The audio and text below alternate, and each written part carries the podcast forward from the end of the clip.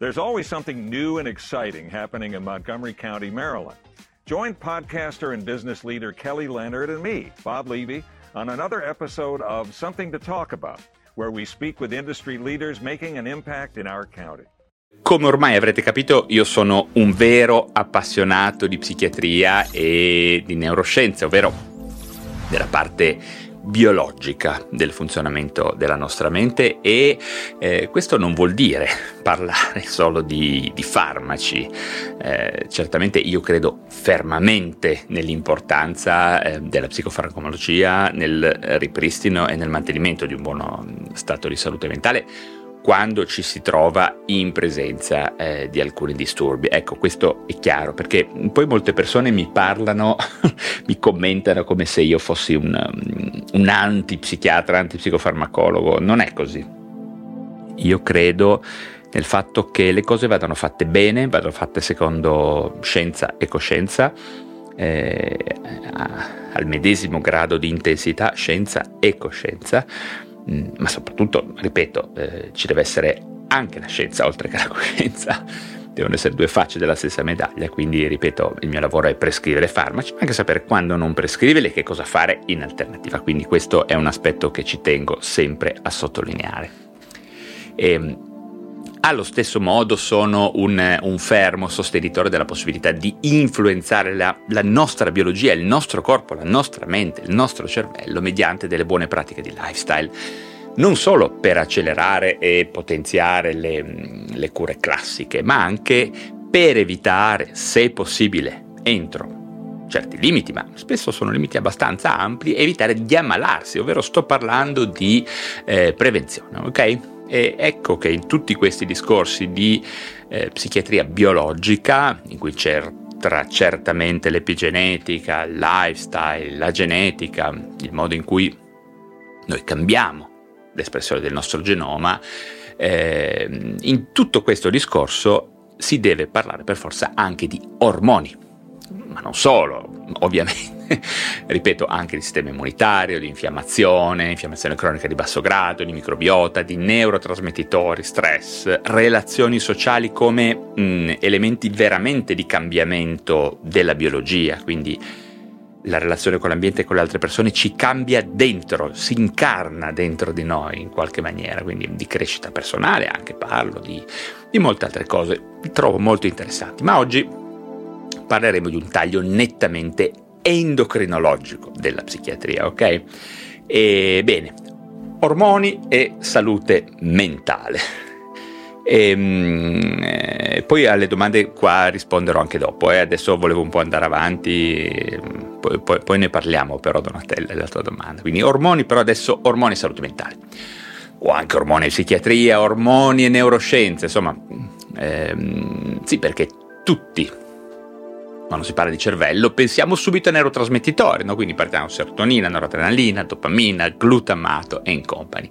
In realtà i vari assi ormonali del nostro corpo svolgono un ruolo altrettanto importante e fondamentale per, per il mantenimento di una buona funzionalità cognitiva e emotiva, per il mantenimento strutturale del nostro sistema nervoso centrale, evitando di esporlo a rischi di degenerazione, di invecchiamento più o meno precoce. Quindi iniziamo a pensare agli ormoni anche come dei neuroormoni, cioè ormoni che non solo hanno come bersaglio, come target organi mh, del nostro corpo, eh, ma quasi tutti hanno un'azione più o meno diretta su strutture cerebrali e sull'attivazione o l'inibizione di specifiche vie neurobiochimiche. Quindi questo è da tenere bene in mente come premessa.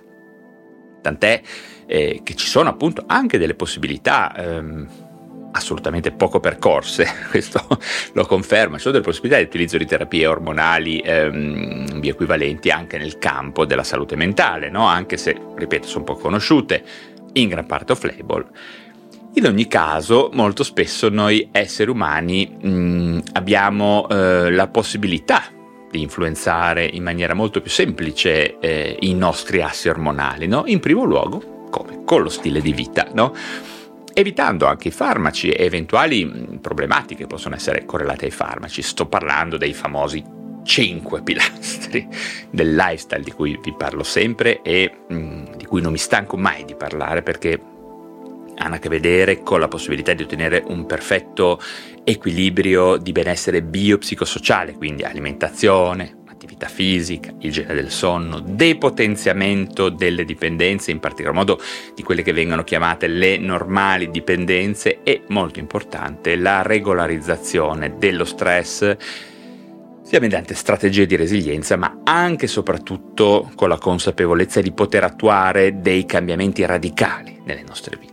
Eh, questo è molto importante. Infatti, devo dire che eh, sempre meno io abbraccio l'idea della resilienza come strumento eh, di sopportazione o per aumentare eh, la sopportazione di, dello stato delle cose, mh, è una retorica questa che, ci, che, viene anche favorita dal fatto che questo sistema socioambientale, la nostra società, è assolutamente a favore di un uh, piccolo numero di persone che controllano tanto della nostra vita. Quindi, oltre alla resilienza, che ha un suo valore, ha un suo senso, però io credo anche molto nella possibilità di attuare quello che chiamo cambiamento radicale della nostra vita, con giudizio, con attenzione, eh, eh, con saggezza ma ogni tanto va fatto, eh? quindi insomma molto importante questo.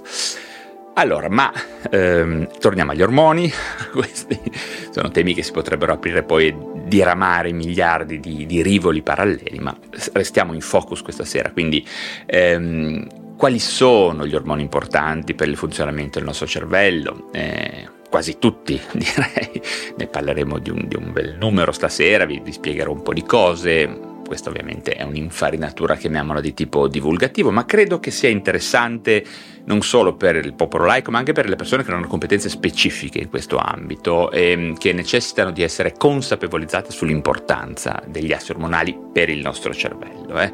Direttamente o indirettamente ogni ormone prodotto dal nostro corpo influenza in qualche modo il sistema nervoso centrale e periferico e quindi la nostra psiche, la nostra mente, le nostre emozioni. Eh, aspettate un momento, per primissima cosa, che cosa sono gli ormoni? Eh, cerchiamo di non dare nulla per scontato. Allora, gli ormoni sono sostanze chimiche prodotte dal nostro corpo e che svolgono un ruolo fondamentale nel regolare molte funzioni eh, dell'organismo. No? Sono messaggeri chimici eh, che vengono prodotti da ghiandole specializzate o super specializzate, che sono chiamate ghiandole endocrine, che poi vengono lasciati nel torrente sanguigno per ehm, raggiungere vari distretti dell'organismo, vari, quelli che si chiamano organi bersaglio, tra cui certamente il cervello. Eh. Gli ormoni possono essere in qualche maniera paragonati a dei segnali che il nostro corpo utilizza per comunicare eh, tra diverse parti dell'organismo. Quindi un po' come accade con i neurotrasmettitori, con le vie nervose all'interno del cervello, gli ormoni fanno parte di una rete ancora più grande. Eh? Diciamo che alcuni mh, ormoni sono, quasi tutti, sono anche neuroormoni, abbiamo poi eh, proormoni, abbiamo neuromediatori che funzionano anche un po' da ormoni, insomma le cose sono indubbiamente complicate, ma teniamole semplici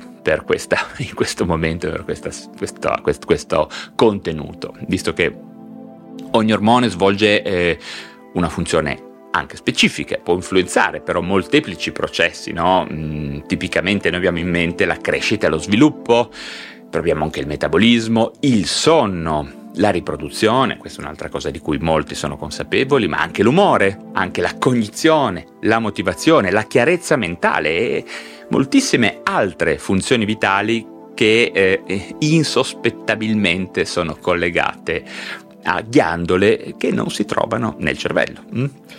Ora, riguardo agli assi ormonali principali dell'essere umano ci sono alcuni sistemi chiave che regolano ehm, e coordinano anche parte eh, l'equilibrio ormonale in tutto il corpo. Allora, io inizierei dall'asse ipotalamo-ipofisi-tiroide. Mm? Eh, l'ipotalamo è una regione del cervello mm, che eh, permette di controllare i livelli di ormone tiroideo nel sangue e se necessario rilascia l'ormone di rilascio della tireotropina, no? il TRH, che stimola la ghiandola ipofisi a produrre l'ormone tireostimolante, il TSH, eh? che è di fatto per noi psichiatri un neuroormone eh? e a sua volta questo stimola la ghiandola tiroide a produrre gli ormoni tiroidei T3, la triiodotironina e la T4, la tiroxina. Questi ormoni influenzano il metabolismo, la crescita e lo sviluppo del corpo, ma non solo. Mm? Eh, l'asse ipotalamo ipofisi tiroide svolge un ruolo davvero fondamentale nell'influenzare il cervello e il suo funzionamento. Gli ormoni della tiroide, che sono appunto prodotti dalla, dalla tiroide, dalla ghiandola tiroidea, sono essenziali eh, non solo per il normale funzionamento del sistema nervoso centrale, ma anche per il suo sviluppo. Quando i livelli degli ormoni tiroidei, ad esempio, sono equilibrati, eh, abbiamo un influenzamento eh, positivo di diverse funzioni cerebrali come la, la memoria, l'umore, eh, la concentrazione, la risposta al dolore, ma anche la motivazione. No? Eh, gli ormoni tiroidei sono anche coinvolti poi nella regolazione eh, del metabolismo cerebrale di tutto il corpo, ma eh, il cervello appunto come parte del corpo è anch'esso regolato dal, da, dagli ormoni tiroidei, il suo metabolismo, eh, che è appunto importante per l'approvvigionamento di energia e nutrienti no, ai, ai, neuroni, quindi al mantenimento di un, una buona efficienza del funzionamento del tessuto.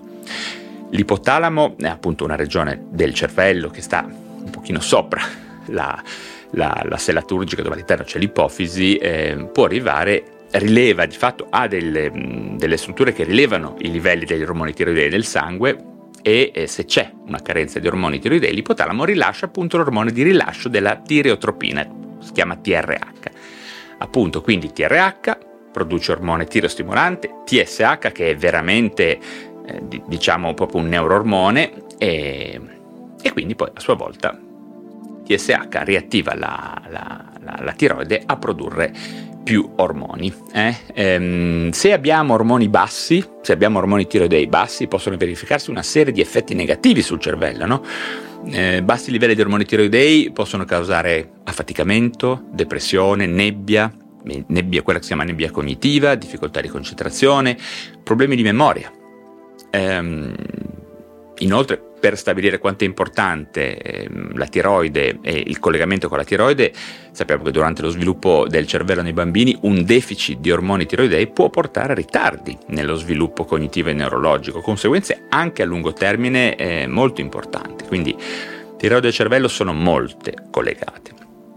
Sul versante opposto, se questi livelli di ormoni tiroidei per varie ragioni diventano troppo elevati, no? quello che si chiama ipertiroidismo, come avviene in certe patologie, no? Mm, banalmente, non so, tumori, eh, altre cose, insomma, tante cose, possono verificarsi molti eh, sintomi psichici, quindi nervosismo, irritabilità, ansia, problemi di concentrazione, insonnia. Questi effetti sono eh, sostanzialmente il risultato di un'eccessiva attivazione del sistema nervoso centrale che è dovuto appunto agli alti livelli di ormoni tiroidei. Ehm, Sappiamo, ad esempio, per parlarvi di un aspetto più ehm, psicopatologico, propriamente psicopatologico, sappiamo che, ad esempio, nel disturbo bipolare c'è una netta correlazione, c'è un indice di correlazione positivo fra disturbo bipolare e alterazioni della tiroide.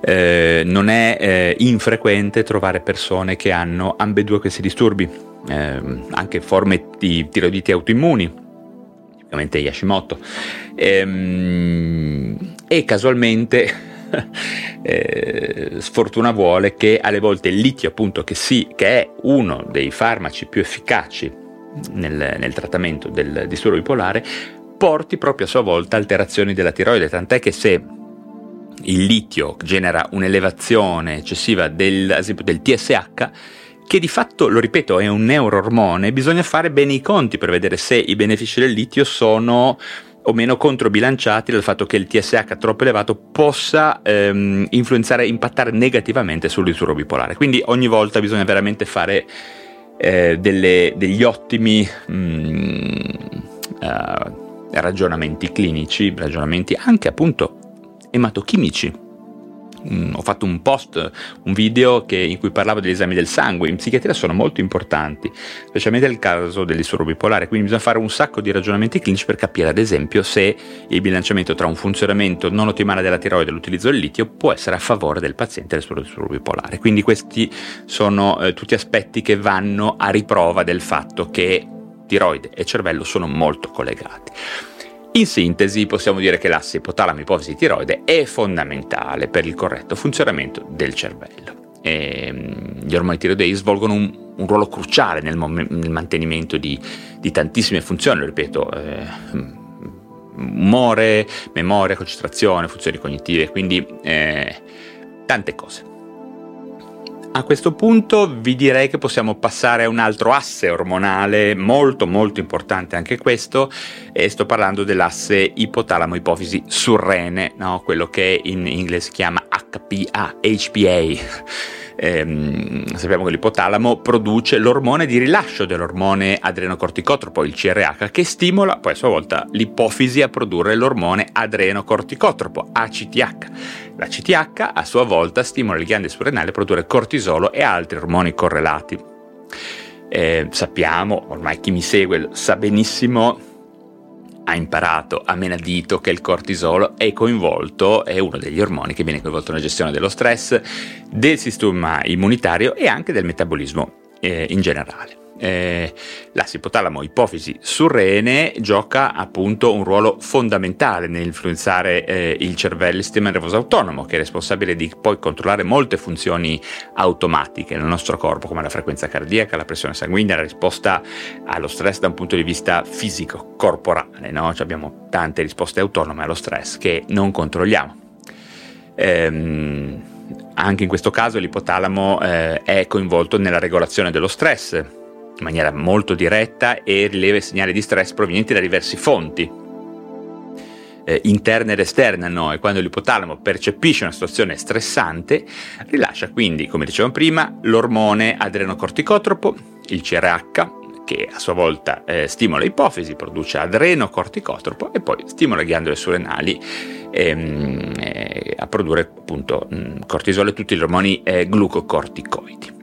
Il cortisolo ha un'ampia, mm, un'ampissima eh, gamma di effetti sul cervello e sul sistema nervoso autonomo. Eh, quando siamo mh, mm, sottoposti a uno stress, il cortisolo viene rilasciato diciamo da un punto di vista evolutivo, antropologicamente, eh, allo scopo di aiutare il corpo a fronteggiare la situazione di stress, che verosimilmente può essere una situazione di pericolo. Questo ormone quindi può influenzare il cervello in diversi modi, quindi regola la risposta allo stress, quindi eh, aumenta la disponibilità di zucchero nel sangue, fornisce energie cervello e corpo, quindi nuovamente per una posizione chiamiamola di combattimento di fuga. Eh, però quando i livelli di cortisolo sono costantemente, perennemente elevati, per, appunto per stress cronici, microtraumi ripetuti, ci possono essere molti effetti negativi sul, sul cervello, no? quindi mh, si possono sviluppare sia fenomeni di disadattamento, ma come ansia, sintomi depressivi, problemi cognitivi addirittura, ma questi pos- possono anche peggiorare perché eh, il cortisolo in qualche maniera regola anche direttamente e indirettamente l'equilibrio dei neurotrasmettitori del cervello come la serotonina che è diciamo, coinvolta nella regolazione dell'umore. No? Ehm, livelli elevati di cortisolo influenzano nel lungo periodo, ovviamente non nell'immediato, non nell'arco di set- giorni o settimane, ma nei mesi possono influenzare la disponibilità di serotonina, ehm, ma anche da un regolare per un'azione diretta eh, i recettori della serotonina, quindi non solo c'è meno serotonina, ma risp- i recettori rispondono anche meno. Poi abbiamo modulazione, mh, il cortisolo modula anche un, ha un impatto netto sul sistema immunitario, non inibisce la risposta infiammatoria e quando i livelli sono normali, quando sono adeguati, congrui, livelli elevati e prolungati di cortisolo possono però sopprimere il sistema immunitario, aumentare quindi il rischio di infezioni e malattie. Il cortisolo agisce sul sonno, ehm, visto che segue un ritmo, lui stesso segue un ritmo circadiano naturale, no? con livelli più alti la mattina e più bassi alla sera e molto bassi alla notte, uno squilibrio nell'asse mh, mm, eh, appunto ipotalamo ipofisi surrene può influenzare il ritmo del cortisolo causando disturbi appunto del sonno come l'insonnia. Ehm, poi c'è un altro punto importante relativo al cortisolo, eh, appunto relativo alla serotonina Così come interagisce con la serotonina, il cortisolo interagisce anche nel sistema della dopamina, in particolar modo nel sistema del reward. Ehm, infatti spesso si dice che il sistema del reward è coinvolto nel meccanismo della dipendenza. Questo è vero, la dopamina è uno dei neurotrasmettitori che è coinvolto nello sviluppo delle dipendenze. D'altra parte è necessaria un'altra condizione, non solo essere sottoposti a plurimi eh, stimoli esterni che generino eh, risposte dopaminiche, ma è necessario anche avere un'inibizione della corteccia prefrontale, quella parte del cervello posta un po' qua sopra gli occhi, quella più evoluta, no? quella che in larga parte ci differenzia da specie erroneamente chiamate inferiori, perché nell'essere umano è più sviluppata. Se noi abbiamo un'inibizione della corteccia prefrontale, lasciamo funzionare maggiormente il nostro cervello rettiliano, più antico, che è veramente dopamino dipendente. Quindi non è sufficiente avere stimoli esterni di tipo eh, dopaminico, che ne so, droghe, abitudini, gioco d'azzardo, sesso, cose di questo genere, ma è anche importante che la persona sia sottoposta contemporaneamente a forte stress e dopamina più cortisolo che genera la dipendenza. Questo le persone spesso non lo colgono.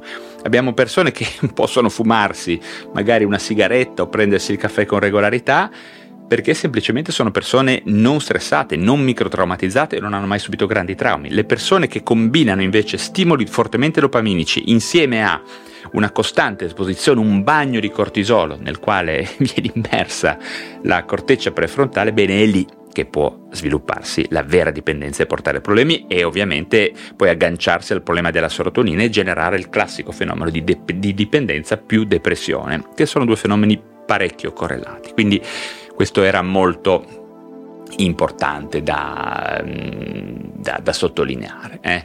Quindi il disturbo dell'adattamento diventa depressione proprio per una costante ehm, presenza di cortisolo che inonda il nostro cervello. Eh? Quindi questo era... Ehm, ci tengo a che voi lo capiate bene perché è un aspetto che non sempre è chiaro, non sempre viene spiegato bene. Ma andiamo avanti con un altro sistema ormonale mm, eh, importante, Sto parlando dell'asse ipotalamo-ipofisi gonadi, quindi eh, degli ormoni sessuali. Eh, quest'asse è coinvolto nella regolazione del sistema riproduttivo, ma non solo, ci sono tante cose da dire. L'ipotalamo, ad esempio, produce, come sempre, eh, l'ormone di rilascio delle gonadotropine, GNRH, che stimola l'ipofisi a produrre l'ormone luteinizzante, l'H, l'ormone follicolo stimolante, l'FSH questi ormoni influenzano a loro volta la produzione di testosterone negli uomini e di estrogeni e progesterone nelle donne, regolando eh, certamente la fertilità, ma anche lo sviluppo sessuale e molti altri processi correlati, molti dei quali influenzano anche il cervello. Uh, l'ormone testosterone svolge certamente un ruolo significativo nel cervello sia degli uomini che delle donne, ma i suoi, ve- i suoi effetti possono però variare ehm, leggermente a seconda del sesso. Negli uomini il testosterone viene prodotto principalmente nei testicoli ed è responsabile dello sviluppo e del mantenimento delle eh, caratteristiche sessuali maschile, mh, mm, quelle che, che evidenti, quelle dei caratteri sessuali eh, secondari. No? Tuttavia mh, mm, il testosterone ha anche effetti eh, diretti sul cervello. No? Gli uomini e tendono ad avere livelli più elevati di testosterone rispetto alle donne, questo si sa, e questo ormone influenza in questo contesto di genere diverse aree del cervello no? e eh, può avere delle conseguenze di vario tipo, funzioni cognitive, il testosterone può svolgere un ruolo nel miglioramento di alcune abilità cognitive, no? spazialità, l'attenzione, la memoria, eh, vari tipi di memoria, particolarmente quella verbale, Ehm, alcune ricerche dicono che livelli più elevati di testosterone possono essere associati a una migliore performance, determinati compiti cognitivi. Questo è il motivo anche perché quando siamo più giovani e abbiamo molto più testosterone, in teoria dobbiamo, ehm, siamo maggiormente eh, in grado di avere buone performance. Mm, l'emotività il testosterone e l'emotività sono correlati, possono influenzare l'umore e l'emotività in particolar modo negli uomini, i livelli più alti di testosterone possono essere correlati a una maggiore però anche aggressività, eh, eh, a una dominanza sociale, ad esempio l'essere maschio alfa, mm, ma poi anche a una maggiore fiducia, un senso di autoefficacia, senso di benessere, tant'è che il testosterone nel maschio non è una terapia, chiamiamola codificata, però eh, sappiamo, abbiamo molti case report, abbiamo la, una ragionevole certezza che potrebbe essere utilizzato come terapia antidepressiva in alcuni casi, specialmente nella terza età, ma poi magari lo vediamo meglio dopo. Eh, comportamento sociale nuovamente influenzato dal testosterone, ehm, l'interazione con gli altri uomini, con le donne, mh, mm, la competitività, l'aggressività sul lavoro sono tutti elementi che sono fortemente influenzati a livello di testosterone dalla sensibilità specifica eh, che le persone hanno per questo ormone, chiamiamolo maschile.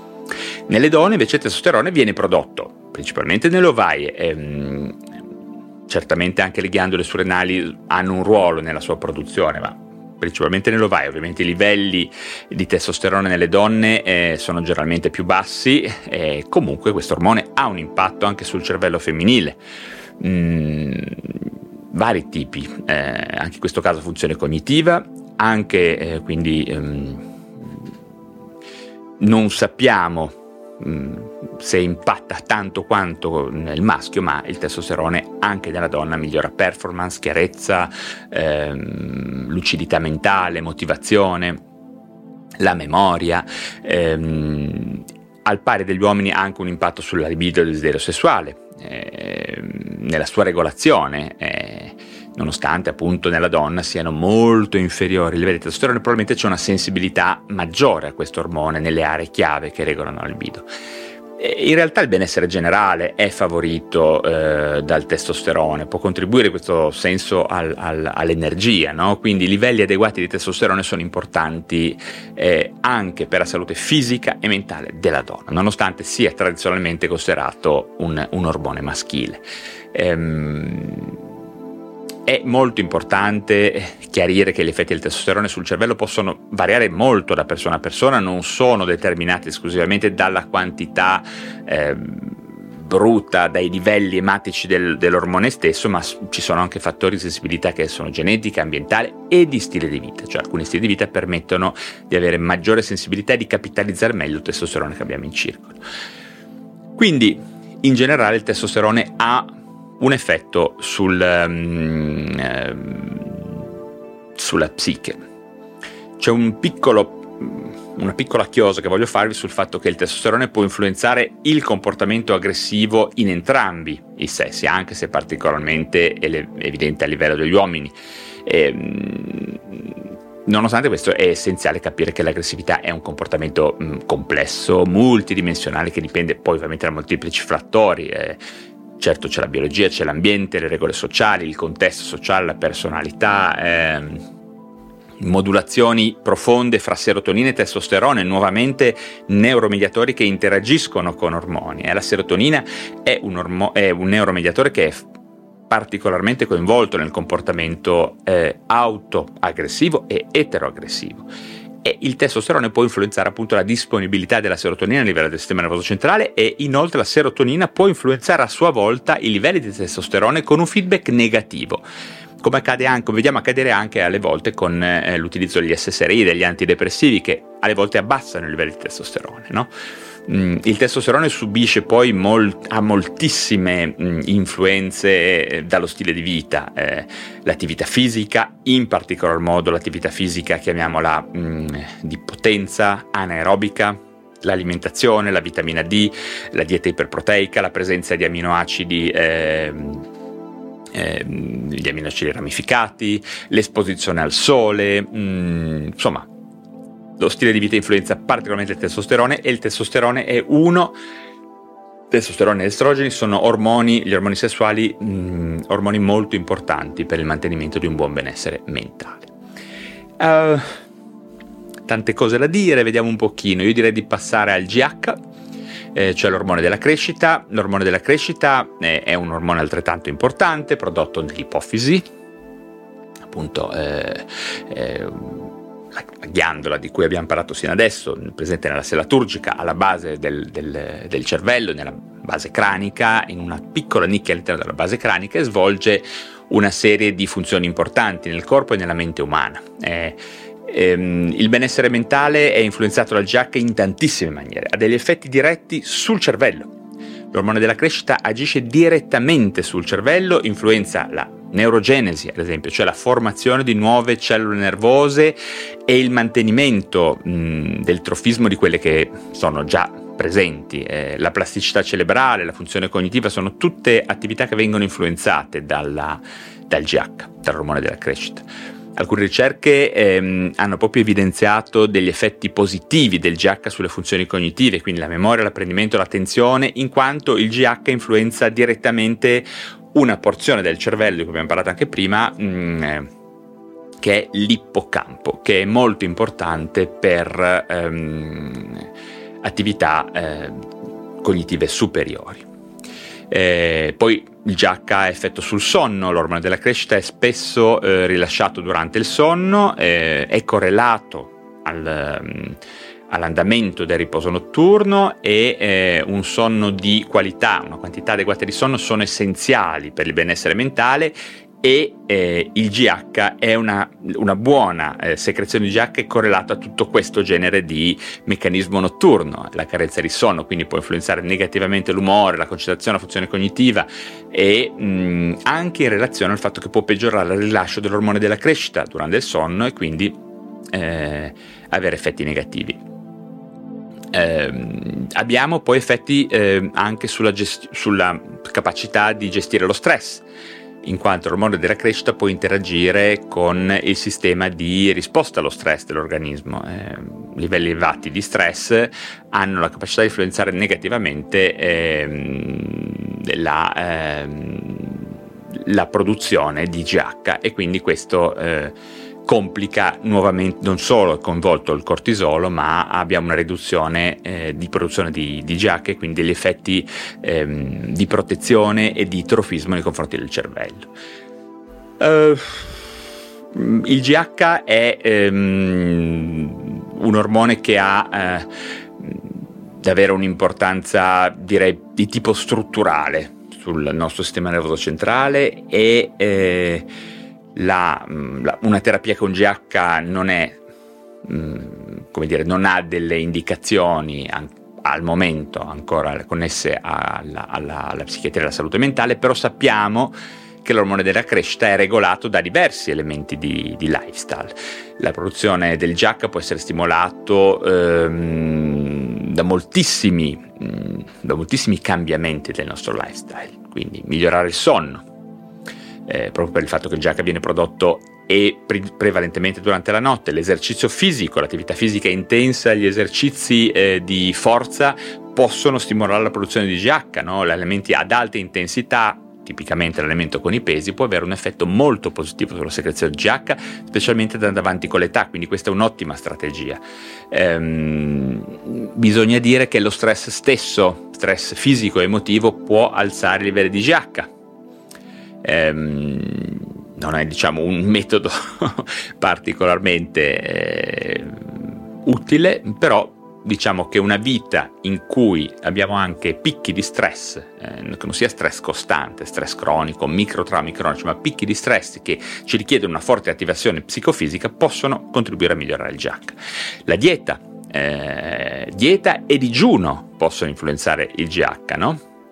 Digiunare per periodi brevi può stimolare la produzione di GH. Eh, una dieta ricca di proteine può favorire la secrezione di GH, quindi alternare magari una dieta mm, low carbs, una dieta um, chetogenica, momenti di digiuno, magari mm, digiuno intermittente, sono tutte strategie che uno deve provare a mettere eh, in campo, adesso il discorso è veramente lungo, ma si può provare a mettere in campo per migliorare il, la propria produzione di GH e soprattutto nel tempo.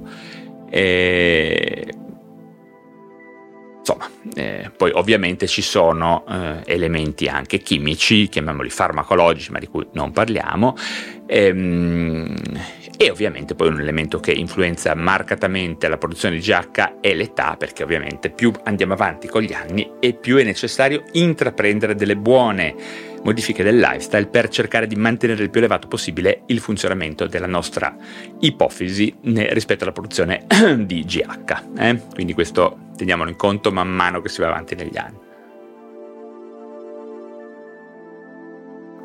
Andiamo avanti, effettivamente è già, uh, già un po' di tempo che parlo, ma il, direi che il campo è abbastanza ampio, non l'esauriremo neanche lontanamente stasera, ci sono tante altre cose da dire. per il momento andiamo avanti con ancora qualche concetto. Ehm, io direi di passare adesso a un ormone molto interessante e importante, parliamo quindi di ghiandola pineale o epifisi e ovviamente parliamo di melatonina. La, la, pineale è la ghiandola della melatonina, che è un ormone molto importante per il riposo notturno. Sappiamo che da un punto di vista chimico deriva dal triptofano, la melatonina deriva dal triptofano, eh, che poi diventa come probabilmente saprete, serotonina e poi ancora, risposta all'assenza di luce, melatonina. Eh? E a dirigere la secrezione di, di melatonina a indicare la pineale, eh, la, la, pulsatilità della sua secrezione, il nostro clock centrale, quello di cui ho già parlato molte volte, il nucleo soprachiasmatico che si trova appunto proprio sopra il chiasmatico e riceve dalle fibre, mh, mm, delle fibre che arrivano direttamente dalla nostra retina, quindi che portano al nucleo soprachiasmatico l'informazione di luce e buio. E, mh, non dimentichiamoci che i nostri occhi sono in fin dei conti una specie di estroflessione del nostro cervello che sono costituiti in gran parte anche da tessuto nervoso. Eh? Quindi eh, è fondamentale eh, sapere che per un buon sonno per avere una buona stimolazione di melatonina eh, in una stanza, diciamo, l'elemento più importante deve esserci buio cioè quando noi dormiamo dobbiamo dormire al buio.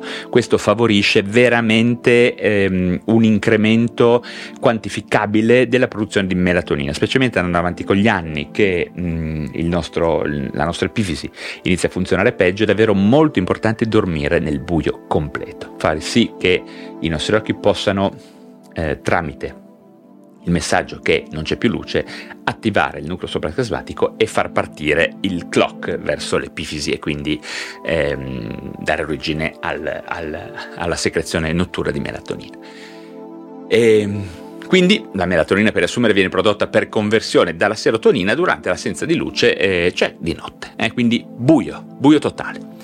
Poi al mattino quando ci svegliamo la luce blocca la produzione, ma in teoria anche durante la notte se, se, se accendiamo le luci o se facciamo i fuochi d'artificio. Quindi, mh, mm, però sicuramente al mattino quando il sole entra nella stanza la luce ne blocca la produzione e parallelamente inizia la secrezione dei ormoni surrenalici, no? Poi dicevamo prima cortisolo e adrenalina che servono a far ripartire il corpo. Finisce melatonina, partono gli ormoni eh, gonad- delle gonadotropine. E, ehm, e questo ci fa partire bene per la nostra giornata. E, ehm, è anche importante eh, sapere che l'azione della melatonina non si limita alla regolazione del sonno, in realtà si tratta eh, di un ormone con una potentissima, ad esempio, con una potentissima attività antiossidante che agisce a livello di tutto il corpo, ma del cervello in particolare, quindi la capacità di proteggerci dai radicali liberi, che sono ehm, elementi chimici che danneggiano il genoma e, e, le strutture proteiche del nostro corpo. Eh. Il modo migliore per stimolare quindi la produzione di melatonina eh, quale sarà? Eh, oltre a un buon riposo notturno, oltre al fatto di eh, avere un buio completo durante la notte è, c'è un elemento chiave molto importante che è la diminuzione delle calorie. Eh? Ehm, diminuire le calorie eh, con la nostra dieta aumenterà, farà aumentare in maniera diretta i livelli di melatonina. Certamente poi possiamo usare anche delle strategie con integratori, sono utili, ci può stare, però sappiamo che il nostro corpo risponde bene con aumento di melatonina, ma così come di GH, come abbiamo visto prima, quando noi mangiamo meno, quando semplicemente diminuiamo il numero di calorie. Diminuire un, le calorie che introduciamo nel corpo è in realtà eh, è un pochino il 20% dello sforzo che fa l'80% del risultato, il famoso 20-80 cioè se noi riuscissimo a diminuire costantemente, a farlo diventare una routine, la diminuzione di calorie, avremo tantissimi benefici sul piano biofisico, eh, psicofisico. Ehm, pensateci, sappiatelo e ricordatevelo perché uno poi pensa a mille integratori, mille cose, biohacking, eh, controlli, fogli Excel in cui non so, prendere nota di miliardi di alimenti quando in realtà basta mangiare meno, basta introdurre meno calorie nel corpo. Questo modifica positivamente gli assi ormonali, modifica positivamente tantissime altre cose, produzione di, di, mm, di, radicali liberi, tantissime cose, vedremo anche dopo anche altri, altri elementi. E Certamente però, ripeto, integrare con la melatonina però può essere utile, ovviamente i dosaggi sono sempre più alti di quelli che consigliano, no, non vi sto consigliando di prendere alti dosaggi di melatonina, ma diciamo che un milligrammo per una persona come me che pesa più o meno 90 kg non è il massimo, ecco, dovrei prenderne di più, ne prendo di più oggettivamente. Ehm, poi soprattutto abbiamo anche la possibilità di ehm, utilizzare alimenti che ad esempio contengano eh, fonti naturali di triptofano, di magnesio che catalizza la reazione di sintesi della melatonina, insomma abbiamo molte modifiche di lifestyle che possono migliorare la produzione di melatonina. Uh, per finire, last but not least, parlerei anche e soprattutto di insulina eh, e ovviamente di insulinoresistenza, in quanto questo fenomeno influenza direttamente anche il buon funzionamento cerebrale. Eh, l'insulinoresistenza è una condizione in cui le cellule del corpo diventano meno sensibili all'insulina, che è un ormone prodotto appunto dal pancreas, questo probabilmente lo saprete, e svolge un ruolo chiave nella regolazione dei livelli di glucosio nel sangue. Nelle condizioni chiamate di insulinoresistenza, le cellule non rispondono bene adeguatamente all'insulina e mh, mm, richiedono quantità sempre maggiori di questo ormone per mantenere i livelli di zuccheri nel sangue sani. Eh? Questo dipende da tantissime cose, dipende dai cibi che mangiamo, dai livelli di grassi accumulati nel corpo, dal peso, dall'attività fisica, insomma da parametri di lifestyle. Quindi l'insulinoresistenza è pilotabile, governabile da noi tramite modifiche dello stile di vita. E l'insulinoresistenza può influenzare tantissimo l'equilibrio degli ormoni eh, nel cervello, incluso l'ormone della crescita, l'ormone luteinizzante, l'LH, gli ormoni sessuali, testosterone, estrogeni. Questi cambiamenti ormonali possono quindi a cascata influenzare l'umore, il comportamento, la funzione cognitiva. Inoltre l'insulinoresistenza può contribuire all'infiammazione sistemica di basso grado, eh, ehm, ehm, inclusa l'infiammazione del tessuto nervoso, del sistema nervoso centrale, l'infiammazione cronica di basso grado nel cervello può danneggiare le cellule neurali e influenzare negativamente la funzione di tutto il cervello. No? Poi ci sono eh, molte altre cose interessanti relative al ruolo che l'insulina ha per il nostro cervello, dato che è anche coinvolta nella funzione ad esempio della barriera ematoencefalica, no? che, la, la, barriera che separa il sistema circolatorio del cervello da quello del resto del corpo. Ehm, non solo l'insulina resistenza compromette proprio l'integrità della barriera ematoencefalica no? e, e, può facilitare ad esempio l'ingresso di sostanze dannose, tossiche nel cervello che compromettono il suo funzionamento. Mm, eh, ripeto quindi barriera ematoencefalica, ormoni, influenzamento di altri ormoni, testosterone, leutenizzante, eccetera. Mm, tutto questo può cambiare direttamente o indirettamente, insieme ovviamente alla funzione, eh, all'infiammazione cronica, il comportamento e la funzione cognitiva. Ricordiamoci ehm, che l'infiammazione cronica, che è correlatissima all'insulinoresistenza, è una delle possibili cause o con cause è comunque un biomarker sempre più affidabile di depressione, disturbo bipolare, eh, mh, mm, spettro autistico, schizofrenia, disturbo ossessivo compulsivo, trauma, disturbo post-traumatico, insonnia, insomma, quindi insulinoresistenza e infiammazione sono legati a doppio grado e di conseguenza sono legati alla manifestazione o al peggioramento di alcune patologie, psicopatologie importanti. Poi ripeto, influenzamento di ormoni come il testosterone, eh, infatti ricordiamoci che eh, direttamente il testosterone può essere eh, influenzato dall'insulina, eh, la produzione proprio di testosterone eh, a livello dei testicoli e ridurre la sensibilità eh, dei recettori per il testosterone. Insomma, insulina e cervello, eh, insulino resistenza e cervello sono legati a, doppio, eh, a doppia mandata. Eh. Allora, mm, mm, 22,50, interessante. Vediamo adesso due o tre, insomma per chiudere, vediamo due o tre condizioni diciamo paradigmatiche che derivano mh, appunto in ambito psichiatrico prevalentemente da alterazioni di tipo ormonale, sono situazioni, molte situazioni di effetti al confine tra medicina e psichiatria, ma mi limiterei a un paio di queste giusto per calarci nella pratica clinica. Un esempio tipico è la sindrome premestruale. La sindrome premestruale è una condizione che colpisce molte donne durante la fase luteale del ciclo mestruale, mh, mm, eh, solitamente una settimana o due prima dell'inizio del ciclo vero e proprio, è ehm, caratterizzata da un'ampia gamma di sintomi fisici ma anche e soprattutto emotivi che possono influenzare l'umore irritabilità, eh, instabilità dell'umore, no? eh, gli ormoni, in particolar modo gli estrogeni e il progesterone svolgono un ruolo importante nell'eziologia della sindrome premestruale, quindi eh, delle sue manifestazioni tipo eh, umorali e anche comportamentali. Abbiamo delle donne che veramente stanno male, fanno stare male le persone intorno a loro perché diventano molto molto reattive, mh, mm, instabili, ehm, oscillanti nel tono dell'umore. Eh, ehm, queste fluttuazioni appunto ormonali in qualche maniera influenzano poi a loro volta i neuromediatori del cervello, in particolar modo la serotonina, che è appunto un neurotrasmettitore chiave che regola tante cose.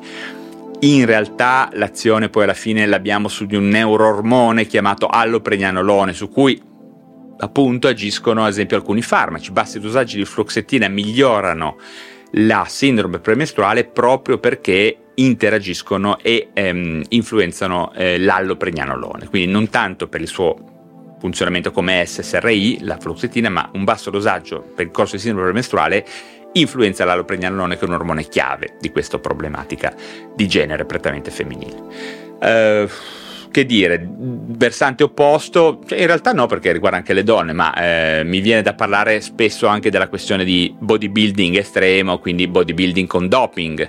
Eh, infatti l'abuso di steroidi anabolizzanti può influire tantissimo sulla salute mentale in tantissimi modi, no?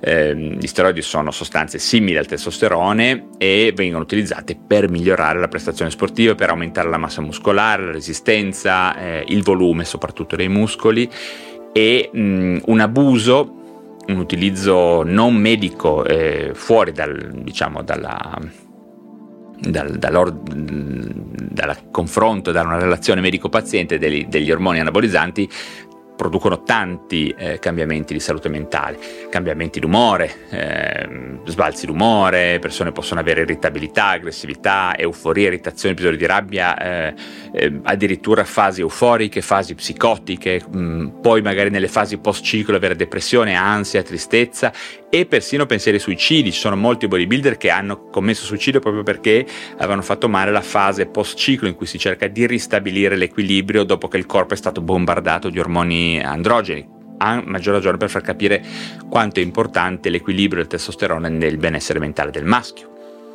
Eh, l'uso prolungato e ad altissime dosi può portare, come dicevo prima, a sviluppo addirittura di eh, psicosi, quindi allucinazioni, deliri, eh, sintomi paranoidei, simili a quelli della schizofrenia. Poi infine proprio per il loro utilizzo costante, gli ormoni anabolizzanti possono creare una fortissima dipendenza psicofisica, prevalente psicologica, ma anche con dei sintomi fisici. Quindi, insomma, mh, mm, l'abuso di ormoni a, mh, mm, a, scopo, chiamiamolo sportivo, è veramente problematico per la salute mentale. Mm, eh, che altro? Beh, si disturbi dell'immagine corporea, proprio perché gli anabolizzanti sono spesso associati a una preoccupazione eccessiva no? per l'aspetto fisico, per la grandezza il volume muscolare, quindi tutto questo favorisce aspetti di dismorfofobia muscolare, portando idee distorte no? della, forma, della, della, forma, fisica, percependo il proprio corpo come insufficiente, debole, sottosviluppato anche quando non lo è. e questo può portare appunto a sintomi che richiedono necessità necessitano poi di, di, di interventi psichiatrici.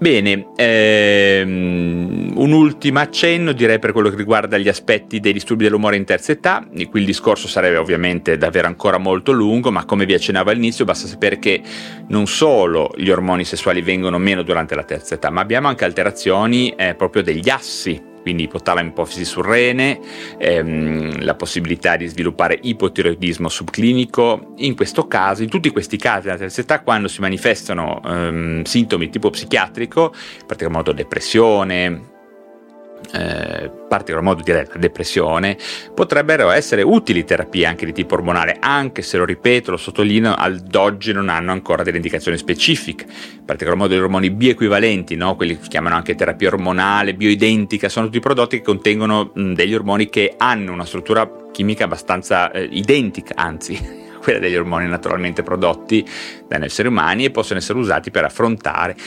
potrebbero essere usati, dico, per affrontare alterazioni ehm, psichiatriche della terza età proprio perché ripristinano il normale funzionamento del cervello di quando eravamo più giovani. E certo, un buono stile di vita può mh, favorire mh, il mantenimento di buoni livelli ormonali, ma non sempre ci si riesce. In questo caso potrebbe essere un intervento terapeutico, chiamiamolo ancora poco utilizzato. Ehm, diciamo chiaramente che lo ribadiamo, che l'utilizzo di ormoni bioequivalenti per contrastare la depressione alla terza età è un argomento controverso, richiede una valutazione e un monitoraggio attentamente individualizzati, non, non ha le indicazioni specifiche, è un intervento off-label e eh, non abbiamo di fatto studi, mh, chiamiamoli scientificamente validati, che confermino il rapporto rischio-beneficio, anche se è nota comunque la loro efficacia. Però, ripeto, eh, questo è più una, un aspetto aneddotico che non è minimamente né un consiglio né un, un invitare alla ricerca di questa terapia, però meriterebbe un approfondimento proprio perché le potenzialità ci sono. Eh, che dire ancora? Mm, sono ancora altri ormoni che meriterebbero di essere affrontati in relazione ai loro rapporti con la salute mentale, mm, insomma, viene in mente prolattino, citocina, alcuni proormoni, vabbè per stasera direi basta, se no finiamo domani mattina. Inizio a stancarmi perché effettivamente è quasi un'ora che sto parlando, quindi insomma ininterrottamente proprio a, a nastro. Direi di interrompere. Eh, direi per stasera ho detto davvero molte cose. Adesso aspetto alcune domande, eh, vedo che già ce ne sono. E, mh, domande da voi che mi state ascoltando in diretta e poi anche da chi mi ascolterà magari in differita, fra voi che siete abbonati e potete farmi domande anche differita e sono pronto a rispondere a tutto quello che mi chiederete, quindi forza!